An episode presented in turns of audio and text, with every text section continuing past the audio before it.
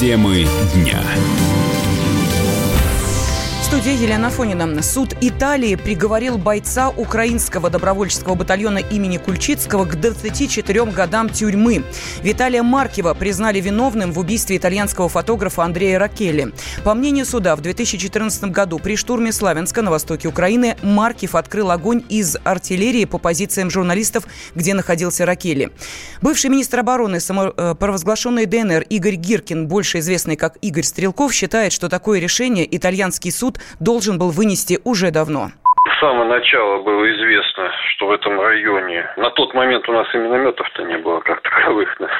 Практически ни одного. Фотограф попал под минометный огонь. И в этом месте, естественно, его могли только накрыть с Карачуна. У меня, в общем-то, никаких сомнений не было, что если правосудие будет хоть сколько-нибудь объективным, то там вообще не было вариантов по поводу названия виновников. Батальон был создан еще в то время, когда шла осада Славянска после того, как сбили Кульчицкого. Это все, что на самом деле я об этом батальоне знаю. Осаждали они Славянск. И учитывая, что каждый день на позициях погибают ополченцы в результате украинских обстрелов и каждую ночь, о чем у нас даже просто нигде не сообщают никакие новостные порталы, один всего лишь суд, он не играет по большому счету никакой роли. Решение итальянского суда – это важное событие, уверен политолог Александр Асафов. Наказание украинских военных и недавнее снятие европейских санкций с бывшего президента Украины Виктора Януковича свидетельствуют о том, что Европа выходит из-под влияния США, подчеркнул Асафов.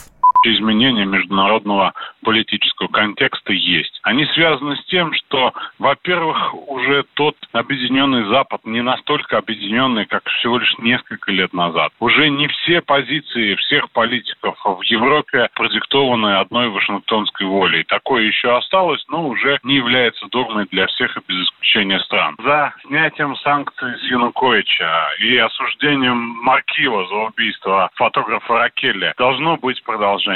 Я думаю, что это все будет в будущем, поскольку вот этот морок искусственный, он начинает проходить. Фотограф Андреа Рокелли и сопровождавший его российский правозащитник Андрей Миронов погибли в результате минометного обстрела под Славянском 24 мая 2014 года.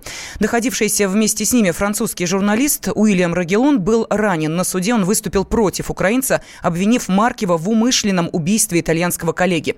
Подсудимый заявил, что невиновен. Виталий Маркив был задержан итальянскими спецслужбами в 2017 году в аэропорту Болоньи, когда приехал в страну, чтобы навестить мать.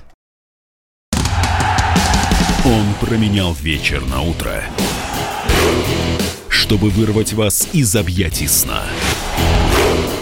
Он низверг скуку и уныние и стал богом эфира. Максим Шевченко на радио «Комсомольская правда». Вы готовы встать вместе с ним? В 8 утра.